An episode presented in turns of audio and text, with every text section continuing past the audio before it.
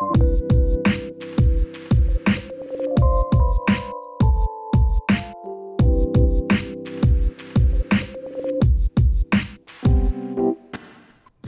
and welcome to Radio Sci-Lens, bringing science into focus for the next hour. Today's episode is a is a pretty fun theme, I think, because I picked it. Uh, we're talking all about extinctions, um, and my name is Eilish.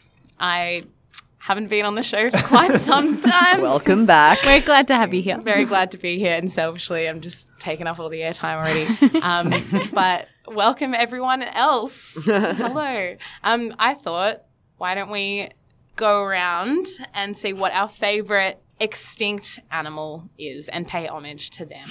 Um, mine would personally be the thylacine, the Tasmanian tiger, Australia's, you know, recent apex predator. Um, very sad. Yeah. what about you, Catriona? Um, well, I, th- I was going to say that too, but I also thought of Banjo and Matilda. So these are two Australian dinosaurs that are named after Banjo Paterson and Waltzing Matilda. Oh, so I just think that's cute. Kade? Um, so I mean, look, I don't have time to pay enough homage now. So in fact, later in the show, I'm going to spend a whole lot more time uh, telling you how awesome pterodactyls are. And um, look, funny, funny story that I'm just I'll chuck in now. I thought. So you know how unicorns are like not real, but everyone like you know they're a mythical thing that everyone's kind of heard do of. you a mean? We love them in unicorn and, you know, Scotland. Well, yeah, no. I- so unicorns, they're not real. Pterodactyls, turns out they are. Like, those are not a mythical creature, guys. Like, I literally learned this like two weeks ago. Um, I literally thought that fair. pterodactyls Talked were like. pterodactyls on this show like a long time before two weeks ago. Yeah. I did not know this. I I don't know. I just kind of thought that In they one were ear, like out the other. not really real thing. I don't know. Or at least two weeks ago, I'd convinced myself that they were like unicorns, and my mind was blown. So I'm going to tell you all about them, but later. Later. wait. Wait for it. Wait wait for it. Uh, Kaih, what about you? Uh, I gotta say, like, just generally Australian megafauna, like the, Mm-hmm. the thought of a giant wombat running around is, is fantastic. Um, yeah, don't worry about bringing back thylacine. I want to see giant wombats. But does it poo like massively shaped cubes? Like, Use them as bricks. We could build houses. Yeah. Think I of the mean, possibilities. Yeah, look at that sustainable, mm, sustainable futures. sustainable infrastructure. Golly. yeah, okay. Well, should we launch into some news Let's- before we let's get started? Uh, Kaih, you're looking at me like right. you're really keen to tell me what you've learned this week. we've been talking about I yeah, just talking about large animals, Australian megafauna, and I want to talk about some more large animals. So think about an elephant. It's like this big, slow-moving animal, and you know it's, it's kind of weird that they're so slow. Like they have long legs, they they should be able to run fast, right? You know, they can take big steps, and like Yeah. elephants can run pretty fast in short bursts. Like if they want to charge at you, I mean, I yeah. Would not want to be on the receiving end of that. no, Yeah. but like Could why? I outrun one though? Like, what do we do? Do you know how fast? I don't actually know how fast, but Do you I know how fast I run? Um, you know, it would be, I'd be, it'd be a good race to watch. I don't know about watching you outrun an elephant if it's trying to run you down, but Let's not let's get not into get that into that situation. situation. So, why do we see elephants like slowly plodding around rather than sprinting from A to B? And new research from Germany has found that this is because large animals find it harder to keep themselves cool. Yeah. And this is because they dissipate heat from their surface. And as the volume of an object increases, like the volume increases faster than the surface area. Mm-hmm. And this is called the, the square cube law because the, you know, the cube, like the, the area of a, or volume of a cube is to the power of three and the surface area is only to the power of two. So mm-hmm. the, the volume grows much faster. Mm-hmm. Yeah. And consequently, this means that large animals, you know, they've got more muscles generating heat, but proportionally, they've got less skin area to get rid of that heat. Yeah. So they can't move too fast, otherwise, they're just simply going to mm. overheat. They'll combust. Yeah, yeah, yeah. And yeah, this is important to know because large animals might be disproportionately affected by climate change mm, and yes. also impacts of, you know, human habitat destruction if they have to move around because, yeah, they can't move as fast. Interesting. Poor things. Seems obvious, but I've never thought about it. Yeah. Yeah. Yeah. Catriona, what news have you got? Uh, well, there's a massive black hole on the loose. Oh, loose. Whoa! Um, it weighs the equivalent of 20 million suns, and it's budging through intergalactic space so fast that if it were in our solar system, it would travel between the Earth and the Moon, which is 385,000 kilometers, in 14 minutes. Okay. So it's gone pretty I- fast. I'm assuming like we can't go that fast. We can't go Uh, that fast. Do you want to try outrun this black hole? Kade? Um, look, I'm going to try outrun everything today. Apparently, I'm going to lose against all of them. What's, what, what's really cool about this is not how fast it's going. Well, that's part of it, but we often think of black holes as quite destructive, like, you know, a cosmic Pac Man that's just trying to Oh, go- yeah. engulf Munch, anything munch, that's too close. But rather than gobbling up stars, this black hole is plowing through gas in front of it and triggering the formation of new stars. So it's creating hmm. things. oh, what? Yeah. So the black hole is essentially streaking too fast to take time for a snack, which is why it's not gobbling up anything. And as it moves, it's created this 200,000 light year long corridor of newborn stars. So that's twice the diameter of the Milky Way galaxy. So, yeah. Wow. Very big corridor of new stars. And nothing like it has ever been seen before, but it was captured accidentally Of course it was. by Science. NASA's Hubble, Hubble Space Telescope. Yeah, so just by chance, the researcher was like, "Oh, look, this is like this weird thing. Let's try and erase that." Oh, oh, oh hang it's a real thing.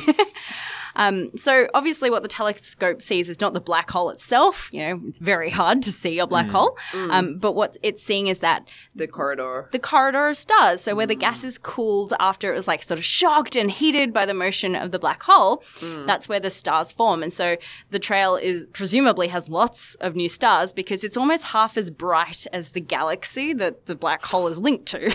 Yeah, wow. Wow. So pretty, pretty amazing. Um, and they're not 100% sure why this happens and why it's triggering star formation and also why it's just like skyrocketing through space. Um, but it's likely the result of multiple collisions of supermassive black holes.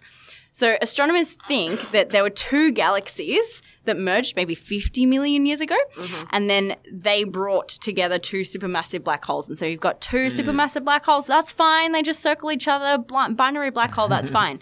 But then another galaxy came along with a supermassive black hole, and you know, two's company, but three's a crowd. So the, the third one was like sort of it, it became chaotic. It was unstable, and so one of the black holes robbed the momentum of the other two and just sort of got thrown out of the galaxy. And so it's just whirling through, creating new stars. three in the bed, and the little one said, Get out of my galaxy. Yeah. so I just thought that was beautiful. "That's amazing." Oh my gosh, The things we see by chance. yeah. gosh. Kade? Well, all right. So, magic tricks. Ooh. Um. So Sorry. it turns out you should be. Yeah, Ayla's just, I'm just over like- here I'm coughing while I'm trying kind to of dying astound in you the all with my news story about uh, magic. But no, okay. So magic tricks, we've all seen them. Specifically, I'm talking about sleight of hand magic Mm. tricks, where you kind of see a magician perform something and it just like baffles you as to like how on earth they did it, right? Obviously magic. Obviously, magic. No. Aw. Well, but no. So Way it to turns- shatter all of our dreams. Sorry, there's a magic magician spoiler alerts in this news story as well. Like, mm. but turns out the way that our hands are structured can play like a big role in how we anticipate the movements of others, and therefore how we like get tricked in these like sleight of hand magic tricks. Because it turns out that monkeys can also be fooled by magic tricks and like sleight of hand magic tricks, but only under like certain conditions. So in a recent study, researchers investigated how different species of monkeys reacted to a common sleight of hand magic trick called the French drop, which, like, I'm just imagining these scientists doing like magic tricks for Yeah. monkeys and recording their How response. Like, that's what that they were doing. Absolutely. I don't have any humans to be my audience. Monkeys. Yeah. So these failed magicians, I mean, really serious scientists, um, essentially, they did this like French drop magic trick, which like tune out now if you don't want any magic spoilers. um, but essentially, it's the magic trick where you hold like a coin or a bowl or something like small object in between your thumb. And your fingers, hmm. right? And then you come in with your other hand, make it look like you've grabbed that Oh, yeah. object, hmm. but then, oh, it's disappeared from your opposing hand because you've dropped it down into the palm of the original hand, and that's the mm-hmm. French drop, right? And so it tricks you into thinking that you've grabbed it in the other hand, but then, oh, it's disappeared, it's not there. So what these researchers did, they got three different species of monkeys with very different hand structures. So they had common marmosets, they had Humboldt's squirrel monkeys, and they had something called yellow breasted, oh, oh, why do I try to pronounce things? Capuchins? Is that yellow-breasted Mm-hmm. I think capuchins? so. Sounds correct. Um, three different hand structures with these monkeys, though. And essentially, they performed this trick, and then they also did one where they did actually grab the coin or whatever. They called it a real transfer and put it over into the hand. And what they did is they made it look like they were doing that, and then they got the monkeys to choose which hand is the coin in, which hand is the object in. And it was so interesting because what they found is that the magic trick was able to trick the squirrel monkeys and the capuchins, but not the marmosets. And what sets the marmosets hmm. apart is that they don't have opposable thumbs. Right? So the ah. only species, so only the species with like full or partial opposable thumbs, like humans, were tricked by this trick using opposable thumbs. Now it gets even cooler because they then did an adapted version of the trick where instead of holding it between their like thumb and their finger, they did something called a power grip, which all of the monkeys could do with their hand structures, and then suddenly all of them were tricked. Wow. Wow. So apparently, our like perception of actions or perception of grip and just like understanding of our own biomechanics can like mm. help inform how we get tricked. Well, it helps inform what we think has happened in a situation based on what we've seen, right? Mm. And so it, we only get tricked if we understand the biomechanics of what the trick is trying to use. Which so I don't know. biology makes magic real. Yes, that's exactly what this study is showing. Biology makes magic real. And yeah, I just, I don't know. I thought that was really cool. Um, uh, can, yeah, Yeah. that's my news. That's my news for the week. Magic monkeys. That's very cool. All right. Well, we're going to get into some more science today and talking all about extinctions. Before that, remember you can check us out wherever you get your podcasts. Follow us on Twitter at Radio Sci-Lens. And here's our first song. It's Andy by Last Dinosaurs.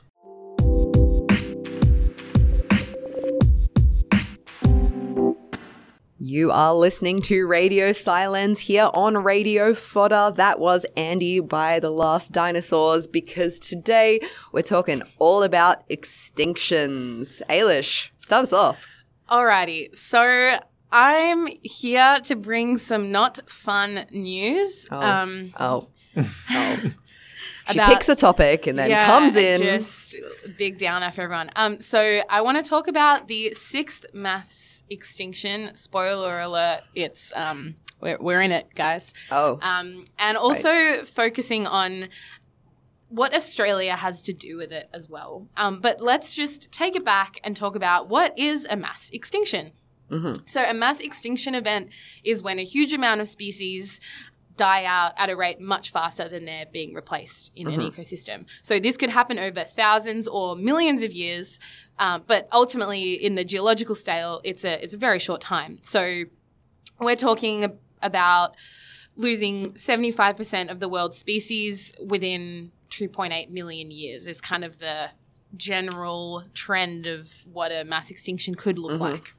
So, over its lifetime, Earth has experienced five mass extinction events. Of course, the last one we're all familiar with, the dinosaurs being wiped out just over 65 million years ago. Cough and the pterosaurs. We'll get to that. Sorry. Um, represent ju- justice for pterosaurs. Justice Um, for pterosaurs. Absolutely. So, according to experts, yes, we are now living through the sixth mass extinction.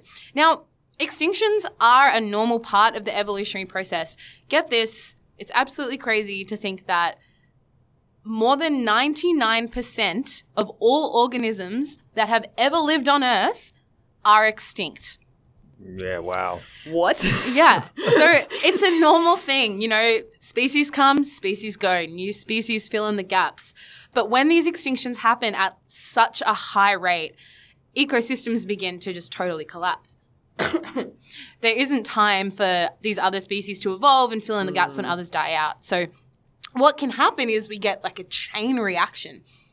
So, for example, um, let's look to North America, where you know in some areas wolves have just been totally wiped out. What happens in in, in a broad sense? I'm not picking any particular case study. Is the animals that they prey on rise in numbers. So it mm-hmm. could be deer or moose. They're usually herbivores, right? So these animals are now running around eating all the plants, eating all the vegetation. Mm-hmm. So then all of a sudden we start losing all of these plant species because they're being overbrowsed. Now, not only are we losing plants, but what about all the other species that those plants support? Fungi, birds, mm-hmm. insects. Apologies for the coughing, you guys. Um, and so what happens is from losing, you know, just these wolves, we suddenly just get this huge cascade. Mm, and mm-hmm. um, that can have really big impacts for humans, right? Because we rely on ecosystems to function, to, mm. you know, keep our climate stable, give us food, water security. So it's it's kind of a big deal. I'm yeah, sorry to say. so what's happening oh, yeah? I'm just, you're just like, it's kind of a big deal, sorry to say. Anyway, let's moving on. It's I'm kind just of like, a big deal. well, Um, all right. we'll get to like, hey, maybe there's something we can all I was. I was wait, I was like Um, gonna say, are yeah. you gonna give me anything to hold on to? I'll give you with? something. All right, like it's cool. it's a mega morsel in the scheme of this disaster, but um, yeah, well, yeah, we can all we can all do stuff. So. Earth's normal extinction rate is thought to be around 0.1 to 1 species per 10 this you know what this is a mouthful. Essentially we have like a we have a background rate of just like everything going well this is what we'd expect pe- ex- mm-hmm. species going extinct. But the current rate of species extinction is between a thousand and ten thousand times higher than that Yeah, okay. Wow. That's like not a small. it's like not great hey hmm. so the big difference between this mass extinction event and previous ones is that for the first time humans are the ones driving it mm-hmm. right it's not a meteorite it's not natural Yeah, causes yeah, yeah, yeah.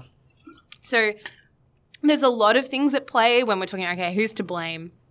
There's a lot. Us. Earth has been Hi. through a lot. It's us. We're the problem. It's us. it's kind of us. Um, well, it, it is us. Um, so a big one would be land use change. Humans have already transformed over 70% of land surfaces. 40% of all land is being used for food production.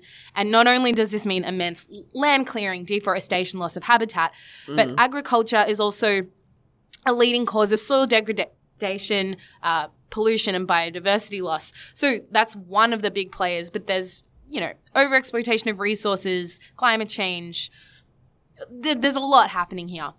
But instead of just like staying on this sort of big, broad picture, I want to zero in on Australia because hmm. we have one of the worst track records when it comes to extinction rates over the past 200 years. Not really.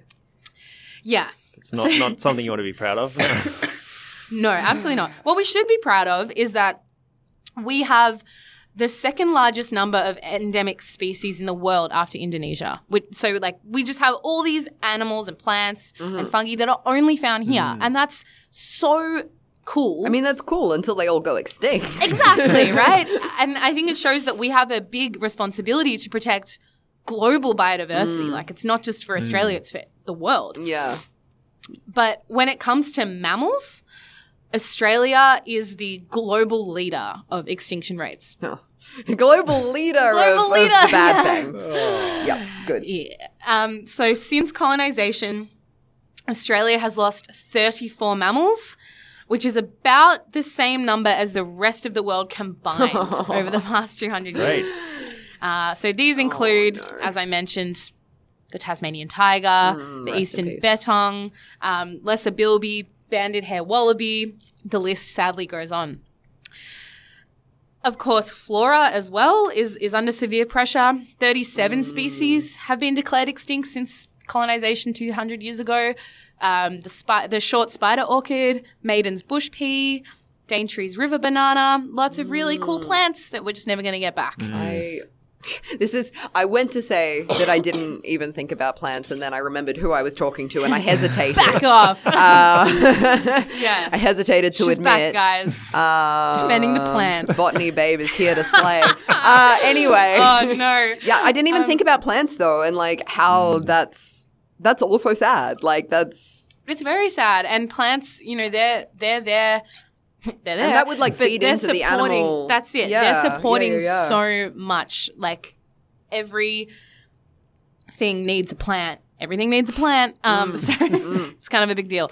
Uh, there are 191 plant species that are critically endangered across the continent, um, and many, many more that are threatened. So I could go into, you know, European colonization. There's a lot there, but let's just let's.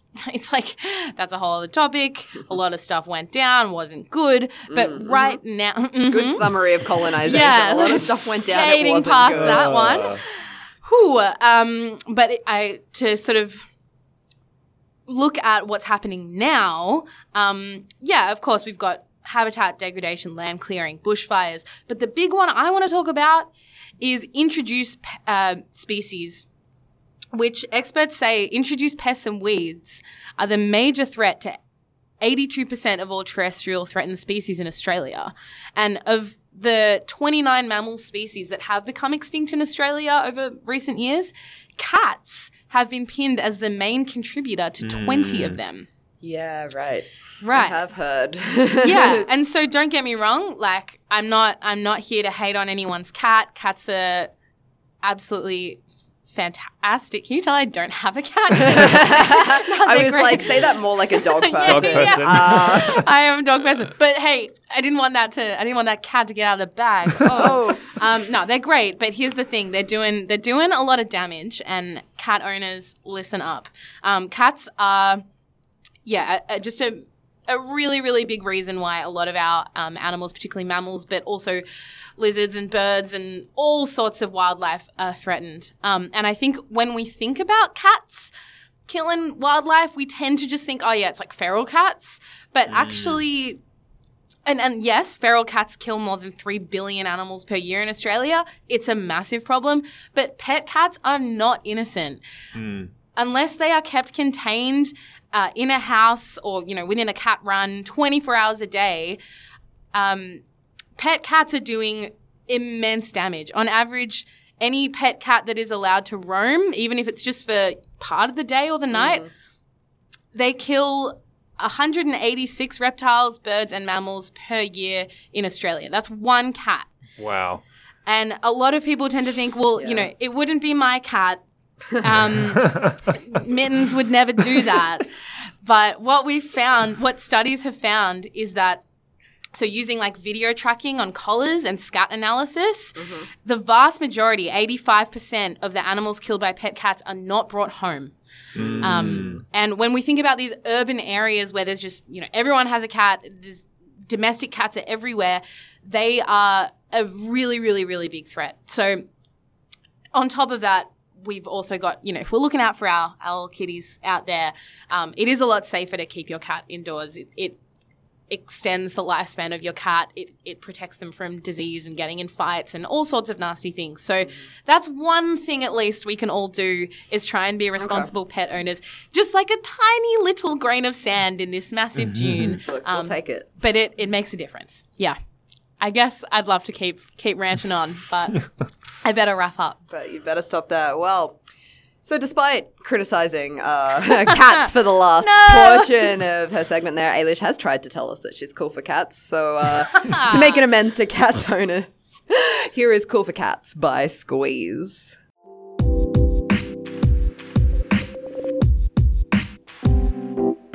You're listening to Radio Sci-Lens. We're bringing science into focus here on Radio Fodder. You just heard Cool for Cats by Squeeze. And today we're going to be talking some more extinction science. Kade, what have you got to tell us about pterodactyls? So yeah, as I as I mentioned, we're going to be chatting pterodactyls, which are definitely 100% a thing that did exist. Did Uh, they don't. Ex- so I was partially correct. They don't exist anymore. They're not real anymore. So is that the same as unicorns? Uh, look, who knows? um, maybe there's a big. The government's hiding unicorn. Uh, no, look, sorry, no. This is a science show. I'm not gonna like stir any conspiracy theory pots accidentally. Um, unicorns, as far as I'm aware, have never existed. Pterodactyls um, did in fact exist, but. Okay. There are also a lot of misconceptions around what that means and what actually existed when we say pterodactyl, because Okay. often I don't know. I feel like people will also just colloquially refer to any like prehistoric flying reptile thing as a pterodactyl, but they weren't all pterodactyls. They hmm. were pterosaurs, right? Right. And also, they're not dinosaurs. People are like, oh yeah, pterodactyls, they're the flying, Flying dinosaurs. dinosaurs. and it's like both of those things are not, not, not true. Well, I mean, they flew, they flew. But what they were, what pterodactyls were, was a specific group of extinct flying reptiles called pterosaurs, um, and they were just one species of this Yeah. pterosaur. And pterosaurs are like dinosaurs; they're like cousins to dinosaurs, but they weren't dinosaurs. Mm-hmm. Um, but they did fly. Um, whereas dinosaurs didn't, with of That's course the so exception of the Velociraptor. There's always exceptions Oh, to yeah, all the of these like confusing little like, but we'll ignore that. Um, but essentially, so pterosaurs they lived during the Mesozoic era alongside the dinosaurs. They were buddies. They were well, they they lived together. They coexisted. Don't know if they were buddies. Um, but pterosaurs were the first vertebrates to achieve powered flight. So they were before birds. They, you know, because they weren't birds. That was the other thing. They were reptiles. Yes. Um, Even though dinosaurs became birds and were reptiles. I know, right? The whole thing is just so like, but it's a distinct thing. And the word pterosaur means winged lizard because the saw bit Seems sensible. Um, yeah, and pterodactyl means wing finger. Because very Ah. specifically, the long bone that the like wing attaches to Yeah. is essentially their pinky finger. Which is like that's different to birds, right? And bats, like who kind of like it's Yeah. more their Yeah. arm and their wrist kind of that the wing attaches. to. I'm doing all these gestures as though anyone listening to the radio great. show, you guys are We're getting enjoying it. Um, but no, it's it's they just have very very long little pinky fingers, and so obviously like they're elongated. They're not just like proportional like as we would consider a finger. Um, but in terms of where they sit in the chain of bones of the limb, um, it's it's the bone that goes yeah from like the wrist to the wingtip that comes out that this like membrane and this like membrane which is like a skin membrane that is like their wing attaches to Okay. to this big bone. And like, so speaking of their bones, the bones were hollow, which Right. is like crazy, right? Um, bird bones also are the same for this, by the way. So like that that helps because that means that they're very lightweight, Mm. which like these animals need to fly in the air. And I'll kind of get to that a little bit more in a sec, but. The also the hollow bone, the hollow bone. Sorry, like oh my gosh, it was really cool. Um, so they were so thin. I read somewhere as thin as a playing card. So these bones, thin as a playing card and hollow, which is just like, oh my gosh, these animals are so light. And then it's not just for reduced weight, but it's like to do with respiratory function. Right? So these bones have like air sacs that kind of extend from the lungs and invade various parts of these like bones that act as like bellows to help circulate the air throughout the entire like respiratory system during flight. yeah. And these air sacs, yeah, they're connected to the lungs, which allow for like a constant supply of this fresh oxygenated air and cools the body during the flight, dissipating the heat generated by the metabolic processes required when you like flappy the wings and do the like powered flight thing. Yeah. And so birds also have a very similar system with air sacs kind of through their bones, but they kind of they evolved this very separately, which means they evolved flight separately. It kind of makes sense that they also evolved this kind of like breathing, air cooling, light Yeah. bone, Yeah. hollow situation um separately. But that's I don't know. I think that's really cool. But it makes sense that they need this additional sort of keep the body cool because, you know, similar to your news story, Kaih, like mm. these things were hecking huge. Yeah. Or at least sorry, some of some of them were huge. Right? So for example, there was the Terra Pteranodon, I think is how you pronounce that, mm-hmm. which had a wingspan of up to 11 meters. What? That's a dragon. That's an aeroplane. That's That's a small What? aeroplane that you can sit inside. Like that's right. But yeah, that's a dragon. That's a like so okay, so eleven meter wingspan, small aeroplane dragon. How much do you think this thing weighed? Keeping in mind the hollow bone situation, right? So it's gonna be light, but like what do you think? Uh, Kilograms. 100. I don't even want to guess. Nah, come on, guess. Chuck a guess in. Chuck a cheeky guess. Um, um, two hundred. 23 Whoa! kilograms. What? Yep. What? The I mean, it makes sense. 11 meter. Yeah. Light bones. Hollow, but my like, yeah. And so this is how these things were able to fly. And they were like the first um, vertebrae to achieve this like powered flight because they could. Like they'd adapted to, like, it was so cool. But, Wow. you know, that's just the giant ones, right? And then you've got pterodactyls, which, you know, I started off talking about, um, are about 1.5 to 3 meter wingspan, is how big they were, which is like not 11 meters, but still It's quite still big. quite big. Terrifying if Um, it was just like coming for you. yeah. yeah, you then- think getting swooped by a magpie is Yeah. bad. Well, there were also these tiny little baby ones that had 25 centimeter wingspan. Uh, I'm not even going to try. oh, I'm going to try and pronounce the name. Nemi- Nemicolopterus crypticus. I don't know, but they were just they were agile little guys. Um, so like huge, huge diversity in like body size, also in shape, also in like ecological roles, right? So like they had so many different environments that they lived in, from tropical forests to deserts. Like their fossils have literally been found on every continent, and like they probably played all the different important roles in their respective ecosystems. So like predators, scavengers, pollinators, like all of them. Pterosaurs just did all of it. Lots of diversity. Um, but now I need to jump onto like the relevant part of the show, the you know the bit that kind of makes this relevant to bring up their extinction. It, they, it happened. They died. Um, so you know they went extinct. Like I kind of butted into Eilish's section and, and said around the same time as the dinosaurs, which was the end of the um, Cretaceous period, which is about 66 million years ago.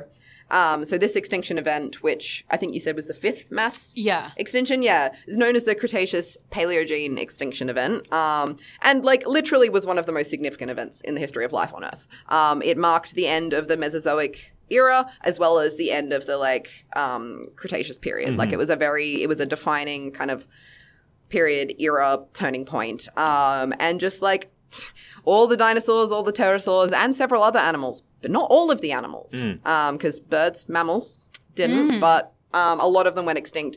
And like the exact cause of it is actually still a subject of debate among a lot of scientists. But the most widely accepted theory is that it was caused by a large asteroid um, impact that happened in Mexico. And like the impact, it would have released huge amounts of energy, right? Causing massive wildfires, earthquakes, tsunamis, um, as well as ejecting like massive amounts of debris and dust into the atmosphere. And then like this debris and dust would then have like blocked out the sun's rays and caused essentially a global cooling effect, like a temporary nuclear winter, essentially, that would have just absolutely messed with all of the planet's ecosystems. And, you know, not surprisingly, like the resulting disruptions uh, just hurt a lot of species to the point of extinction because they were just weren't able to adapt to these like very rapidly changing conditions. So yeah, like I said, dinosaurs, um, pterosaurs. That's not pterosaurs. all of them. Um, but essentially, yeah, like there's hope. The mammals and the birds they were able to like ex- like flourish and and go on. Um, but interestingly, right? So even though this sort of mass extinction event is most likely a cause or a contributing factor to the pterodactyl's ultimate demise, it's likely not the only one. So there are some scientists that actually believe pterodactyls may have been declining in their diversity and abundance, like even before this mass extinction event. Um, so they think that this might have been due to competition with birds, which were rapidly Ah. evolving during the late Cretaceous period. So birds had started, like birds had just discovered like, like flying, right? Yeah. Essentially. Um, and so like birds and pterodactyls, they have a lot in common, um, as we've kind of alluded to throughout the segment already. Um, but there were also important differences. So birds had more advanced feathers. So it's kind of coming out similar to dinosaurs, pterodactyls, um, and pterosaurs potentially had feathers. Yeah. Um, is kind of the latest thinking around that. But bird feathers were better, essentially. They had more advanced feathers that allowed for more precise control of their flight. Um, birds also had more efficient respiratory systems that, you know, went into the bones similarly, but just they were just better. Um, and it let them fly at higher altitudes and for longer periods of time than pterosaurs. So as birds became more advanced, it's very likely that they might have outcompeted pterodactyls and pterosaurs for resources and for habitats. And so they noticed like, you know, there was a diminishing in fossils and Yeah. so possibly possibly had the asteroid not like definitely put an end to it, like we still might not have pterosaurs today. We might not be, you know, riding a pterosaur across the country instead of a plane, which is like that's my dream really, realistically, right? That's the fantasy I Yeah. live out in my no, maybe not. I think it would be terrifying, but uh, Terrifying. Terrifying with a P. yeah, pater- terrifying for all those at home. Uh, but yeah, so that's essentially you know the extinction about them. But it's it's really hard to study pterosaurs, and there's a reason that we don't kind of know like heaps about them. We know quite a bit considering they've been gone for like a long time, but their fossils are often like really poorly preserved. Um, which, if you think about the bones, They've which got I've very described, thin bones. paper like Yeah. playing card thin, hollow bones are not Yeah. going to fossil well. Like they're just not. It's you know it's sad. So it makes it hard to reconstruct their anatomy and behavior. Um, but like recently, advances in technology like high rel- high resolution CT scanning um, have let researchers study these fossils in like much more detail than ever before, which has given a lot of new insight into their potential like biology and behavior. Or sorry, their biology and then potential behavior. Yep. Um, so, you know, for example, recently it's been revealed that they were probably covered in feathers, which helped them regulate their body temperature and there were aerodynamic benefits. Um, there's also studies that have suggested they were highly social animals that formed like breeding colonies Oh, and cared wow. for their young, right? Adorable. Um, you know, the And movie the Dinosaurs. I want to see the movie Cersos. Yeah, right? Um, the villains of this story, the true villains. Um, also, there have been studies that have been able to like reconstruct the flight performance of pterosaurs using computer models, which has Oh, helped wow. shed light on like how these animals were able to use their really cool wings to like achieve and maintain flight. Which, like, okay, just quickly, one last really interesting thing about their like flight is that they had this really unique, well, not so much about their flight, but about their wings. They had this really unique wing structure that allowed them to essentially like fold their wings into their body that made them more efficient walkers. So they could also Yeah. like, you know, yeah. So like, unlike birds, which sort of tuck their wings tightly against their body when walking or running, right? Pterosaurs, like pterodactyls, could like fold their wings out to the side that allowed them to sort of walk on all, all fours, like a kind of like Ah, like a like a cool, cool. bulldog or like a gorilla kind of like quadruped thing, Yeah. right? So the pterosaur's wing membrane was supported by this kind of long kind of bone, and it could be rotated and positioned in this like weird perpendicular to the rest of the hand plonking thing, and create these these little like feet for walking, for little four-legged walking. Once again, Kade is giving us some. Great, Oh my gosh, I'm um, giving little hand activity. motions of like the little fingers doing the little walking, which like I don't know, you guys can picture it or you can Google it or just I don't know, it's very cute, very cool. Pterodactyl's the best animal ever. I rest my case, I rest my you know, mic my drop, mic my drop, drop my mic. I didn't know this those. was an, an, a debate about Yep. the best extinct animal. It animal became ever. one when Eilish asked us all at the start what our favourites were, and here I am defending my case. Thank All you right. and good night. Well, in honor of pterodactyls getting the crown of best extinct animal ever, here is Pterodactyl by Bendigo Fletcher.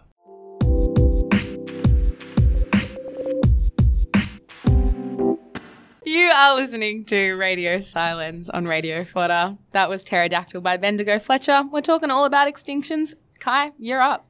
All right. So we know that geological periods are actually defined by the, the strata in the rock. Like the layers of rock often are used to actually define the periods because different layers of rock were laid down at different times. Mm-hmm. And it's really interesting that this naming sort of like leaks into the, how the time periods are named. Like you might have the the lower and upper Cretaceous period instead of the early and late. oh, that's why. That's why, yeah. right. I've literally that penny drop moment. Great. Yeah, so that's pretty weird that That is like, weird. we talk about the the location in the rock rather than the location in time, which I thought was pretty Mm. fun. Um, and yeah, also uh, when I was a, a five year old, I was very much into dinosaurs. Um, You look like the sort of kid that was into dinosaurs, you. and that's like I don't mean that offensively That- even you mean in remotely. the That's best a possible compliment. All the yeah. Totally. um, and yeah, as a five year old, I could name all the, the three periods that the dinosaurs lived in the like could. Triassic, Jurassic, and Cretaceous periods. I was waiting for it. Yeah, and at the end of the Cretaceous period, which we heard from Kade, Mm. um,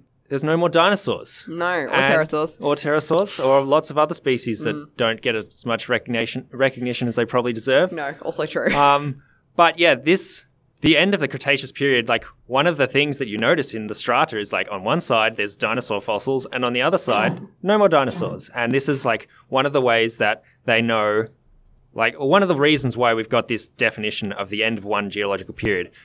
And it's also marked by a very large amount of iridium metal in the, the, the strata right at the boundary. And they, the reason why they're mm. quite confident it was an asteroid that killed the dinosaurs Yeah. is because this amount of iri- iridium could only have come from an asteroid. Mm. So at the time, like at the layer in, in the rock where there's no more dinosaurs, there's also this huge amount of iridium. So it must have been the dinosaurs, the, the asteroid that killed the dinosaurs. Um, but I don't really want to talk about the extinction event at the end of the Cretaceous. it gets enough publicity as it is. Kade Yeah, already spoke yeah. about it. it already. Um, I want to talk about an earlier mass extinction event. And as mm-hmm. we heard from Eilish, there have been five so far. Mm-hmm. And the one I want to talk about happened around 252 million years ago, and it's at the Permian Triassic boundary. So, mm-hmm. Triassic was when dinosaurs first started on the scene, but prior to that was the Permian period. And the reason I want to talk about this extinction event is because it was much, much more devastating than the extinction event that killed the dinosaurs. really? Uh, yeah, it's colloquially referred to as the Great Dying because it's the most devastating extinction event in Earth's history. Yeah, okay. And so some estimates say that when the dinosaurs were wiped out, about 75% of all living species went along with them. And at the end of the Permian period, they think it was possibly up to 96%. Oh, Whoa. what? Yeah. So of all the species in existence at the time, only about 4% survived. So that's That's insane. is actually insane. And it, it wasn't just animals. Like we got to think about everything. You know, you've got Mm, aquatic animals, mm-hmm. plants, even things like microbes became extinct. right. You know, Pets. life encompasses Yeah, so many true, true, species, true. and for ninety six percent of them to get wiped out, you know, trees went extinct Yeah. and then came back again. what? Whoa, let's hear Like- it for trees. Shout out. It took them about six million years to to come figure back. it out again. But this is yeah, this is crazy that you know so much actually wiped out. One of the things, or one of the consequences of this was that because all the plants were dying off and the Mm. trees, it meant that fungus could take over. Like Nice. fungus was one of the things that that survived in the the you know survived through this extinction event. Love it when the fun guy takes over. It's always a blast. Sorry. okay. Um, Appropriate response. but yeah, you can. It's really interesting that they can see this, you know, fungi renaissance in the strata because you've got one layer of Mm. rock that has you know fossilized pollen grains from plants Mhm. in it, and then you go to the next layer that's laid down on top, and there's no pollen, and it's just all these like sort of wispy fungus strands and stuff that have been fossilized, Mm. and you know this sort of distinction shows that we've Mm-hmm. gone from the point of having plants dominating to fungus taking over. Yeah. And yeah, one of the reasons why the fungus could take over is because now that all of a sudden there's a whole lot of dead plant matter lying around. True. Nom nom. Yeah, yum yum. So the fungus went wild. Um, but oh yeah, some other al- um, animals that went extinct were the trilobites. So you know the little crawly segmented things. Um, Seen him in Animal Crossing. Animal Crossing. I've literally collected got many. no idea. Uh, I don't know. They're like they look like those Slater bugs with all the segments. Yeah. You know, the ones that curl up in a ball. Um, anyway, Oh, those. Yeah, sorry, I just googled it. Um, and if you're also like, what? Uh, Google it, and you'll And you'll, you'll know- you'll know, yeah. yeah, yeah, yeah. um, yeah, they went extinct at the end of the Permian period. So yeah, they went around when dinosaurs were around. Unfortunately, or fortunately, depends who you ask. Maybe. um, but the real the real interesting thing is we don't really know why this extinction event happened. Mm. Like we're quite confident. I've been waiting. I've Yeah. Been waiting. yeah, right. That's We're quite confident that it was an asteroid that wiped out the dinosaurs Yeah. because of the amount of iridium Yeah. in the in the layers of rock. So we're it's quite confident it's humans that are currently messing things up for Yes. everyone. bit of a mystery why this mass extinction event happened. Oh, that's but that was so big. Yeah, and some people think it was also an asteroid impact, which you know makes sense if asteroids are as devastating Mm. as Mhm. as we know that they can be. But there was no signature of it. Well, well, that's the thing. There's there's sort of hints to all of the possible mm, like methods of extinction here. So Okay. Um, there's a possible impact site that they've found off the northwest coast of Australia. Okay. So they look at the, you know, the continental shelf under the sea and they Mhm. find this like, you know, sort of hill that is kind of typical of what an asteroid impact looks like. When there's Mhm. a crater, often there's a bit of a Yeah. hill that forms in the center of this huge crater. They think it's like 120 kilometers across, Oh, which is giant. Yikes. And yeah, other things like samples of what's called shocked quartz. So this is quartz that's undergone a process that can only Mm. happen by the huge amount of en- energy from Mhm. an asteroid impact.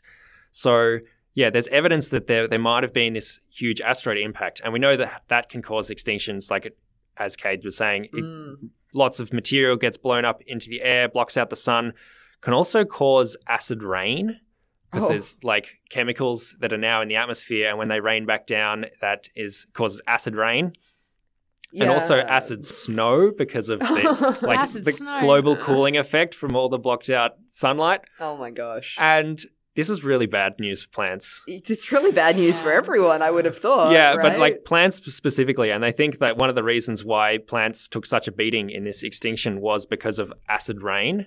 And it, yeah, destroyed all the plants, which consequently meant all the herbivores starved, and then all the carnivores right, right. starved Plants, as well. they're important. Um, But yeah, not conclusive that it was an asteroid. Another possible explanation was related to excess carbon dioxide in the ocean. And they think that certain mm. sea creatures that produce carbon dioxide just sort of got away, you know, got away with it. And mm. there wasn't anything or no competition to bring back the balance of carbon dioxide back down again. Right. So that released huge amounts of carbon dioxide into the atmosphere, which, much like our current problem, you know, caused a global warming effect. And mm-hmm. it's also, you know, caused climate change and all the plants couldn't deal with it. And yeah, just generally shocking the Earth's climate system was enough to bring about this extinction event. Gosh. Um, another hypothesis has to do with volcanic activity. So, and the, the best candidate they found for this is an area in Siberia where there is a four kilometer thick layer of lava that's been Oh, laid down wow. by volcanic activity. Not small. No, that's like very thick, which means that there were lots of active volcanoes pumping out lava for like a long time. Mm-hmm. And it's not just lava that comes out of volcanoes, also things like ash, which can block out sunlight, Yeah. Mm-hmm. and also gases like toxic chemicals that also can cause acid rain, but can also act as greenhouse gases as well. So potentially, you know, all of these things were sort of mixing together. Yeah, I was gonna say And- that plus the asteroid plus with Yeah. that just like And Just they a bad time. And they think it might have been like an unfortunate coincidence of all of these things happening in sort of the Mm. Yeah. span of a few hundred thousand or maybe like a million years, which seems like a long time, but in geological timescales, that's basically the blink of an eye. yeah. So, yeah, all happening at the same time, which meant that, yeah, this nasty combination of all sorts Mm. of things going on at once meant that pretty much all life on Earth had a really tough time. Mm. So it's pretty crazy to imagine what life Mm. would have been like walking around on a planet where 96% has gone extinct. just so miserable, but also just so amazing that life can come back after that. Like Yeah. you just think That's true. this is it, you know? Yeah, absolutely. Yeah, surely you're like, you know, even those like, you know, 4% that's left, you're like, there's no way they can survive in this world. And yet, from that fucking Yeah. everything has just emerged and just like, Yeah, and like before the like then during gone extinct again. but, you know, we won't think about and that. sort of re-evolved during the Permian period. There weren't dinosaurs because, as we know, dinosaurs are a specific group of of animals. But there were similar reptile-like creatures like dinosaurs, Mm. and Mhm. they went extinct. And then Mm. maybe the few remained, or the few animals that that survived, were able to then re-evolve into dinosaurs. And Mm. there was a whole period of dinosaurs running around, and then they went extinct. And now we have chickens. And now, I Which, don't know if that's an upgrade or a, or a downgrade. yeah. I don't know. Um, Dinosaurs seem pretty cool, but I wonder what dinosaur would taste like. Anyway. Well, look, with that wonderful thought to finish us off, um, thank you for listening, everybody. I hope you've enjoyed this show all about extinctions. Remember, you can follow us at Radio, radio oh, not Radio, that's not our handle. follow us at Radio Sci-Lens on Twitter, and you can catch any of our past shows on Spotify or wherever you get your podcasts. Here is our final song, which is Extinction by Kill Station.